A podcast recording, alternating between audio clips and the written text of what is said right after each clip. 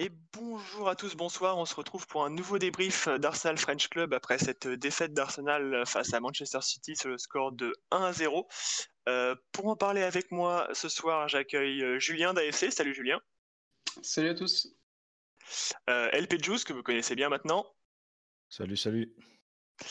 Et un petit nouveau, c'est son premier débrief avec nous, donc Koala, qui a une tête de Koala. Salut Koala. Hello.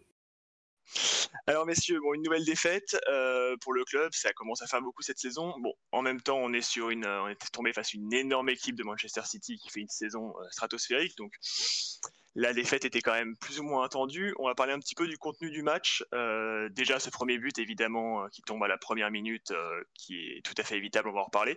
Et ensuite, un match assez, assez fermé, finalement, assez pauvre, avec quelques actions, mais, mais, mais pas grand-chose. vos avis sur ce match, Julien?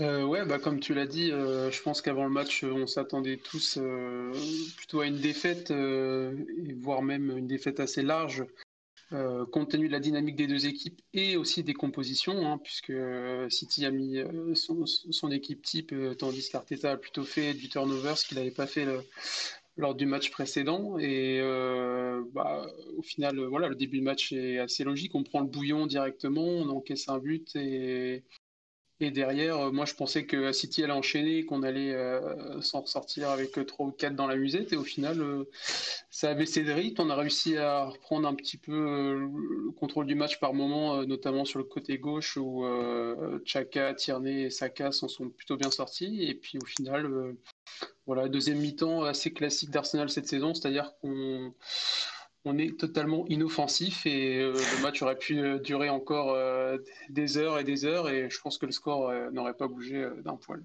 Donc, voilà, au final, on sort frustré. Même avis, quoi. Est-ce qu'on s'en sort bien finalement avec un seul but en... Alors c'est triste à dire, mais est-ce que finalement 1-0, c'est pas presque un bon résultat? Ben, je rejoins, ouais, je rejoins ce qui a été dit. pour moi, Arsenal a fait plus ou moins le match attendu de sa part. On aurait pu faire mieux évidemment, comme toujours, mais ça correspond, je trouve. Le match d'Arsenal correspond à Arsenal. City euh, a été excellent au début et a bien freiné, ouais. C'est assez surprenant d'ailleurs. Je m'attendais vraiment. Les 30 premières minutes, j'ai cru qu'on partait sur du 5-6-0, hein, vraiment. Hmm. Ah bah et ça s'est calmé. Donc, euh, ah bah, sur les, on en a pas Sur les 10 premières minutes, on a 10 ballons dans la surface touchés par City euh, en 10 minutes, ce qui est absolument, absolument énorme. Et c'est vrai qu'on s'en sort bien avec ce but. Enfin, avec ce seul but. on va parler justement un petit peu sur cette composition d'équipe. je crois qu'il y a pas mal de choses à dire. On, rappelle qu'on a joué à Benfica il y a, quelques jours, on rejoue contre Benfica en 16e de finale retour. Euh, est-ce que finalement Arteta ne fait pas tourner et fait une croix sur ce match, LP bah, franchement, c'est dur à dire parce que euh, on l'a dit lors du dernier débrief. Euh, au bout d'un moment, en fait, on ne sait plus où on va, on ne sait plus ce qu'on joue, on ne sait plus ce qu'on joue pas. Il n'y a, y a toujours pas de, de 11 types on se retrouve toujours dans des galères. Par exemple, on arrive contre Benfica, on a une équipe bizarre. On arrive contre City, on a une équipe bizarre. En fait, j'ai l'impression euh, que le coach n'a pas envie, en fait, au bout d'un moment, qu'il y ait une équipe, en fait, qui, soit euh, assise, quoi. Parce que là, je suis désolé, mais en fait, j'ai même pas les mots au bout d'un moment sur la compo, parce que on, euh, le disait là, il y a pas longtemps. C'est toujours la même chose on a toujours un 11 qui est incohérent, toujours un 11 qui est incompréhensible. Et qu'est-ce que vous voulez que je vous dise? Alors, on va, remuer un petit peu le couteau, mais on va parler de, certains choix tactiques, euh, notamment Aubameyang qui a eu un match très compliqué. Alors, d'abord en, tant qu'attaquant axial et puis ensuite sur le côté gauche avec l'entrée de la casette. Euh, Aubameyang, donc, qui ne, pèse pas sur le jeu, qui n'est pas un joueur collectif, ça on le sait. Est-ce que c'est une bonne idée justement de le mettre, euh, de le mettre seul devant? Alors, c'est une question un peu rhétorique, mais euh, est-ce que c'est est -ce c'est de sa faute s'il a pas réussi à impliquer sur ce match? Est-ce que c'est de la faute du, du coach de l'avoir mis là, un peu livré à lui-même? Qu'est-ce que tu en penses, euh, quoi Pour moi, le coach a, a espéré d'Odegaard d'être ce point de fixation au centre, qui n'a pas du tout été. Odegaard a été plutôt fantomatique. Odegaard a, eu un match tendance. ouais. Ouais, il a plutôt eu tendance à aller dans les demi-espaces à droite et à gauche, mais jamais être un vrai point de fixation. Je pense que l'idée, après on sait jamais, mais l'idée d'Arteta était plutôt dans ce sens-là. C'était pas forcément Aubameyang qui devait être ce point de fixation, mais plutôt garde. Aucun des deux ne l'a été. Et évidemment, Aubameyang n'a jamais été et ne sera jamais un neuf de pointe. C'est quelqu'un qui prend la profondeur, qui aime avoir de l'espace devant lui. Il a un profil qui se rapproche d'un Saka ou d'un Pépé, et les deux sont sur les ailes, et on sait pourquoi. Profil d'Eli, bien sûr. Voilà, ils aiment ça. Ce qui est d'autant plus rageant qu'on a un, joueur sur le banc qui est Alexandre Lacazette, qui est un, vrai numéro 9, qui est capable de faire ce, point de fixation.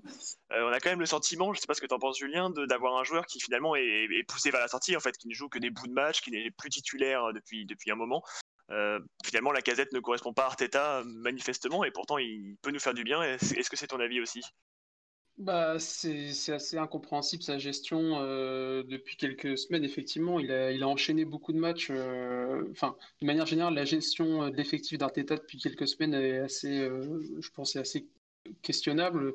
Et la casette en premier lieu, hein, il a enchaîné beaucoup. Et puis là, depuis trois matchs, il se retrouve sur le banc sans réelle euh, explication. Autant euh, la titularisation de Aubameyang contre euh, Leeds pouvait justifier compte tenu de la manière de jouer de, notre adversaire et puis d'Arsenal aussi de faire souffler des joueurs, etc. Mais là, de le voir enchaîner trois fois dans, la même semaine alors qu'on a la casette qui était en pleine forme et qui, se repose sur le banc, bah, c'est assez incompréhensible. Hein. Il y a, il y a d'autres joueurs qui sont un peu dans le même cas. Hein. Martinelli, pour ne pas le citer, euh, qui Tout à fait, euh, Nelson qui a disparu la feuille, de, la feuille de match, ouais. Ouais, et des joueurs au contraire qui enchaînent beaucoup euh, sans raison apparente également. Et même pour ajouter, moi, moi vraiment, j'aimerais en fait qu'il nous explique le problème qu'il a avec les joueurs qui performent. J'aimerais en fait qu'il nous explique ça. Parce que je suis désolé, mais quand tu fais un turnover, par exemple, tu reposes Smith pour le préparer face à City, je me dis d'accord, c'est logique. Tu reposes, on va dire, un Lacazette ou n'importe quel joueur qui serait normalement titulaire pour jouer contre City, je me dis ok, c'est logique. Tu as des blessés, tu dois faire des turnovers, je me dis que c'est logique.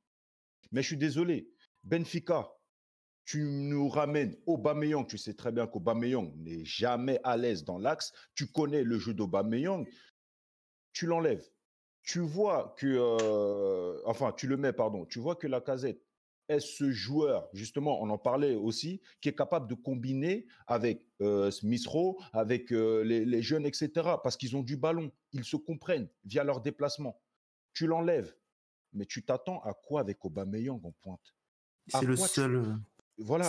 excuse-moi juste, c'est le seul bon joueur dos au but qu'on a devant. Bah, c'est même le seul joueur, euh, euh, on va dire, à titre offensif intelligent qu'on a. Oui, je sais. À titre offensif. Tout à fait, ouais. Je suis désolé, mais la casette, il est capable de garder un ballon même s'il y a une grosse pression sur lui. Il est capable, en fait, de te ramener des, des fautes beaucoup plus loin de ton but. Ça, euh, je suis désolé, mais l'autre qui se fait bouger par Stones au point de corner, déjà, je me demande qu'est-ce qu'il allait faire au point de corner? T'es pas en train de Et ensuite, il y a la défense. Euh, Pablo Mari, combien de temps on l'a pas vu? Justement, euh, j'allais y venir à la défense. Alors bon, on va analyser un petit peu leur match. On garde à l'esprit qu'ils ont joué face à Manchester City, donc un match très compliqué. on a vu deux nouveaux centraux. On a vu le retour de Tierney qui nous a fait du bien. Euh, votre avis sur cette défense de manière générale, euh, Koa, notamment, notamment la charnière centrale bah, Je fais écho d'ailleurs juste euh, au débat juste avant, parce que pour moi, il y, a un lien en fait. Pour moi, la non-titularisation de la casette est peut-être une conséquence aussi du fait qu'il va se prendre City avec la défense qu'il a là. C'est-à-dire qu'à un moment donné, il a même besoin de deux milieux défensifs centraux. Pour moi, ils sont là juste pour couvrir les failles de la défense en fait. Donc tout est une conséquence. Tu as une défense qui est connu comme avec beaucoup de lacunes, tu fais descendre deux milieux défensifs centraux pour venir combler les trous, aider, soutenir, ressortir le ballon. Mais du coup, c'est pour ça que pour moi, la casette n'est pas sur la, feuille de match. Euh, et, donc voilà, en gros, grossièrement, pour pas non plus partir sur un débat de 8 ans. Et pour revenir donc après sur, euh, sur la défense, bon ben, holding a été, a été du holding. Pablo Mari, il revient et ça sent. Ça sent qu'il revient. Et alors Bellerin, c'est une légende du club d'Arsenal. Bellerin il a eu un match très compliqué, effectivement. Ah, Tierney, fidèle à lui-même quand il n'est pas blessé, il est toujours, euh, toujours au même niveau. Effectivement, ouais. on est en droit de se demander pourquoi est-ce que Cédric ne joue pas finalement sur ce côté-là qui, qui, est le sien. Euh, on espère peut-être dans les, dans les matchs à venir, euh, peut-être à commencer par jeudi soir, de le voir, parce que c'est vrai que Bellerin évolue à un niveau depuis, depuis quelques mois qui est, qui est discutable. Moi, j'ai pas l'impression que Arteta voit les choses comme nous, les gars. Au bout d'un moment. Je non, franchement, ça fait combien de temps qu'on est là à se poser la question sur Bellerin? Ça fait combien de temps, si on regarde bien?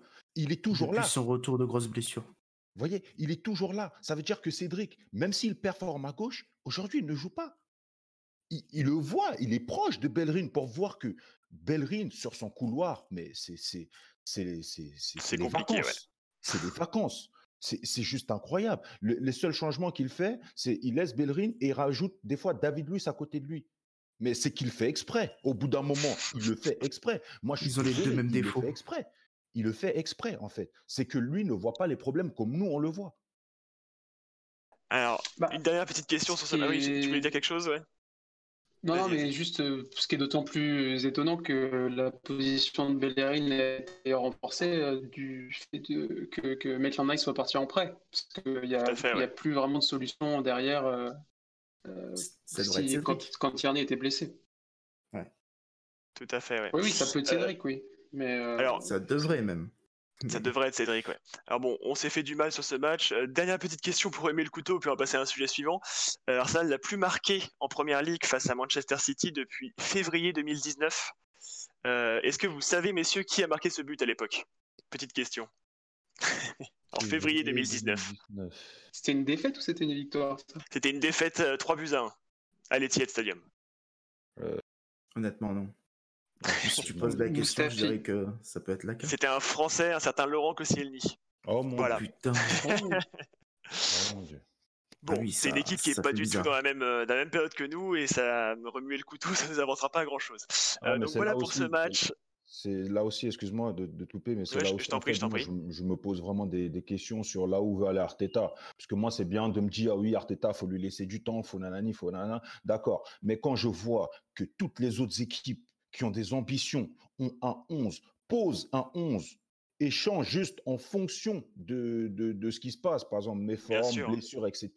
Nous, je me dis, on- on- il balade les joueurs, il en fait n'importe quoi. Je me dis, au bout d'un moment, je peux pas laisser le temps de, de faire ça, en fait.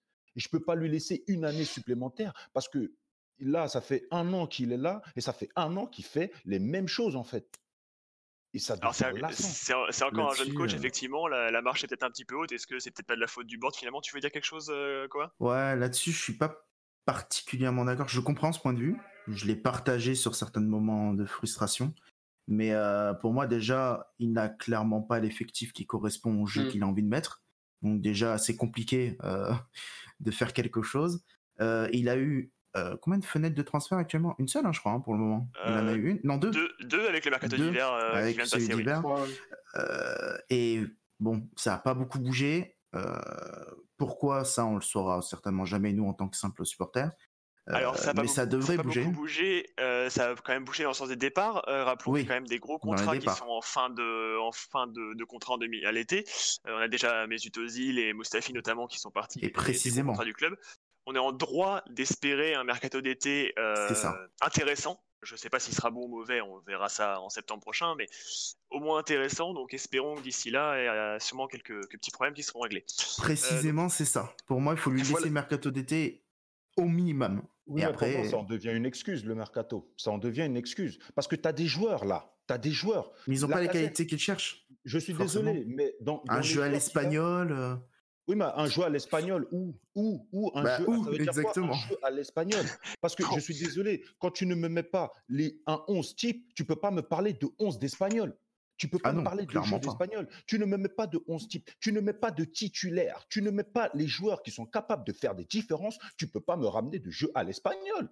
Ah, mais clairement, et c'est bien là le nerf de la guerre. C'est-à-dire qu'il a un jeu. Enfin, pour moi, je pense qu'Arteta se rapproche d'une philosophie espagnole et Guardiola, etc. ça, philosophie. connaît ses Là, influences. Et Là, là, tu as plus de 8 compliqué. joueurs. Là, tu plus de 8 joueurs qui sont capables de te donner un jeu. Il faut les mettre au bout d'un moment. Si tu les mets pas, tu les laisses sur le banc, tu peux pas venir me dire oui, il lui faut un mercato. Il lui faut un mercato à partir du moment où il a déjà installé quelque chose et il lui ra- il faut ramener des éléments pour combler le tout. C'est Ça, je suis c'est- ça d'accord, sert à ça. ça le mercato. On, on va passer à la suite, messieurs. Euh, donc, euh, ce match-là qui nous laisse à une dixième place en première ligue, euh, assez loin des places européennes. Le championnat va être compliqué, on va pas se mentir. Il nous reste jeudi le match euh, le plus important euh, actuellement de, notre saison, c'est-à-dire ce 16e de finale en retour de, d'Europa League face à Benfica, donc à jouer à, à Stadium de, de, Athènes évidemment. Euh, qu'est-ce qu'on a le droit d'espérer pour ce match? Quelle composition? Est-ce qu'on reprend la même composition que jeudi par exemple, Julien? J'ai envie de dire peu importe la composition, avec le turnover que Arteta fait ce week-end, on est obligé de gagner jeudi. Enfin, si, on, si, on, se fait éliminer d'Europa League, c'est assez terrible pour lui et pour euh, la fin de saison d'Arsenal et toute la tactique, enfin toute la gestion d'effectifs globale qui a été mise en place dans les semaines récentes. et puis, je pense que si on sort, on, peut dire adieu à, la Coupe d'Europe, enfin la Ligue à la saison, oui, tout simplement. Mais et puis oui, c'est fini quoi après. Alors on rappelle qu'on est en balotage favorable après notre match nul 1-1. Euh, qu'est-ce que tu attends de ce match quoi? Tu nous vois gagner facilement, difficilement? Pas, Pas gagner peut-être Bah je l'espère donc on va dire oui. Si, j'aimerais qu'on gagne, je l'espère énormément. Mais euh, facilement non, pas facilement. Après, euh, j'ai pas trop envie de me mouiller là, je t'avoue, parce que je suis, je suis perplexe sur le match qu'il vient d'avoir sur, euh, qu'on vient d'avoir sur City, sur précisément tout ce qui a été cité là pendant ce, vocal, tous les, toutes, les questions, etc. Donc, j'espère une victoire. Je la pense pas large si elle a lieu. Et, on verra en tout cas, euh, ne pas avoir de Coupe d'Europe pour Arsenal, c'est une vraie catastrophe pour l'institution. Ça fait 25, 25 ans de suite qu'on a été en Coupe d'Europe, que ce soit Ligue des Champions, Ligue Europa, ce serait, ce serait un tremblement de terre. ah, mais ça, ça changerait tout puisque même pour rebondir au débat qu'on a eu précédemment, quelle fenêtre de transfert tu espères Ah bah notamment sur le mercato si pas de Coupe d'Europe à jouer, ça serait vraiment ça serait ah bah la, pire des catastrophes. On, signerait pas les mêmes joueurs, on n'aurait pas les mêmes objectifs, c'est sûr que ce serait, ah serait très très dommageable. Pour Arsenal, euh, précisément. Voilà pour ces sujets d'actualité. Euh, on va essayer de se faire un peu de bien maintenant parce qu'en ce moment c'est quand même pas, pas la folie. On en parlait en avant-poste euh, avec, avec toi notamment Koa. Euh, est-ce que tu peux nous raconter un petit peu ce qui t'a donné envie de suivre ce club finalement Pour quelle raison fait que tu es là aujourd'hui Une bonne raison j'espère. Alors bah, c'était quand j'étais petit, ça l'est toujours. Mon joueur préféré c'est Thierry Henry. Il m'a donc évidemment donné la tâche d'Arsenal. il m'a en tout cas donné envie de le suivre et j'ai vraiment accroché avec le club lors de l'épopée de Ligue des Champions euh, où on a fini en, finale. 2006, ouais. bien sûr. Et là, là, là, je suis tombé amoureux du club. J'ai chialé quand on a perdu, évidemment. On est, quand on est enfant, évidemment, voilà. Ah, bah, et c'est depuis cette saison-là que ben, Arsenal a un petit truc en plus que de, de tous les autres clubs. Et comme j'apprécie plus particulièrement la première ligue dans tous les footballs, euh, dans toutes les ligues euh, qui existent dans ce monde, ben voilà, Arsenal, au fur et à mesure du temps, je le regarde, je le regarde, et, voilà quoi. Il n'y a, pas, y a pas d'autre mot? Et même si ça fait mal de voir l'Arsenal d'aujourd'hui, mais. Vous aussi, les gars, Thierry Henry Ah. Oh, oh forever. Forever. Franchement, moi, hein. moi, je me rappelle encore, c'était à, mes 6 ans, j'avais euh, eu la chance d'aller à Highbury Oh, euh, et là, en fait, en fait, moi, c'est mon père qui, qui m'avait ramené euh, à Highbury, ouais, c'est beau ça. À Highbury, et, et en fait, euh, lui, il a toujours aimé en fait Arsène Wenger. Il aimait beaucoup Arsène ah bah, Wenger. plus que compréhensible. rien, etc. et, et, donc, en fait, ce jour-là, je vais à Highbury, je regarde le match, et bon, t'es petit, tu comprends pas trop tout ce qui se passe, etc. Et là, en fait, il y a eu. Euh, moi, c'est Patrick Vieira qui m'avait choqué, en fait. c'est quel joueur, ouais. Euh, voilà, un, un, grand black, super costaud, rapide, il faisait tout sur le terrain. Ah, qui avait peur de rien, ouais. Il avait peur de rien. Et moi, je me disais, mais j'aimerais trop être comme lui quand je serai, quand je serai grand. Et de là, en fait, ça m'a ça à, à me renseigner sur qui est Arsenal, comment Arsenal joue. Et en grandissant, j'ai vu en fait que Arsenal de base était déjà en avance sur la première ligue. Ça veut dire c'était mmh. un jeu de redoublement de passes, etc. Et j'adorais ça. Le Wenger Ball, oui, bien sûr. Voilà, c'était, il y avait plus de kick and rush, on avait vraiment une avance. Et j'adorais ça en fait. Et c'est ça où je me dis, aujourd'hui on regarde et on se dit putain on est en retard, alors que c'est nous les premiers, les précurseurs de tout ça quoi. c'est ça qui euh, est. Si vous voulez une petite anecdote que j'ai, euh, j'ai eu la chance de rencontrer des, des Anglais fans d'Arsenal. Euh, et ils m'ont fait beaucoup rire parce que et séparément, c'était pas un groupe d'amis, c'était un anglais par-ci, un anglais par-là, et ils m'ont fait rigoler parce que ils ont tous le même cliché, c'est le Français est fan d'Arsenal s'il doit choisir un club en Angleterre, et parce que Thierry Henry ou Patrick Vieira. Voilà, donc ça me fait, ça me fait vraiment rire Oh, d'entendre je pense ça. qu'on peut parce rajouter que- Arsène Wenger là-dedans, ouais. mais alors oui, ça après pour nous, mais les Anglais ont ce cliché, enfin les 3-4 Anglais avec qui j'ai parlé fans d'Arsenal ont ce cliché-là. Les Français aiment Arsenal et les Français aiment Arsenal pour Thierry Henry. Et des fois, ils m'ont cité, il y en a un qui m'a cité Patrick Vieira, je crois. Un truc comme ça. Ouais. Belle histoire, ouais. Pour l'anecdote, Ouais, voilà. C'est vrai. hein. La petite anecdote finale pour toi, Julien. Alors, toi, c'est pareil, c'est Thierry Henry pour finir? Euh, non, non, moi, très honnêtement, j'ai pas eu la chance de connaître vraiment cette époque. Moi, c'était après, c'était plutôt les, les Baby Gunners. euh, je suis plutôt de la génération de Van Persie, moi. les Wilshere, euh, tout ça. Le beau jeu à l'Arsenal quand on, on jouait bien, mais qu'on gagnait plus rien. Donc, euh, c'était ça aussi. euh, Wenger, qui euh, qui, paradoxal, a- qui gardait finalement, ses ouais. convictions euh, malgré tout. euh, Mm. ouais, ouais. Ouais, Puis, une puis époque qui voilà, est, dont on est un petit peu nostalgique, ouais. Eh bien, écoutez, messieurs, merci d'avoir participé, merci de nous avoir suivis sur les réseaux. On espère des, des lendemains meilleurs comme ce qu'on a pu vivre euh, il y a quelques années. Et en attendant, on se retrouve euh, jeudi soir prochain pour ce, ce 16e de finale retour d'Europa League. Merci, messieurs, et à bientôt. À bientôt à tout le monde. Au revoir. Merci. Merci beaucoup.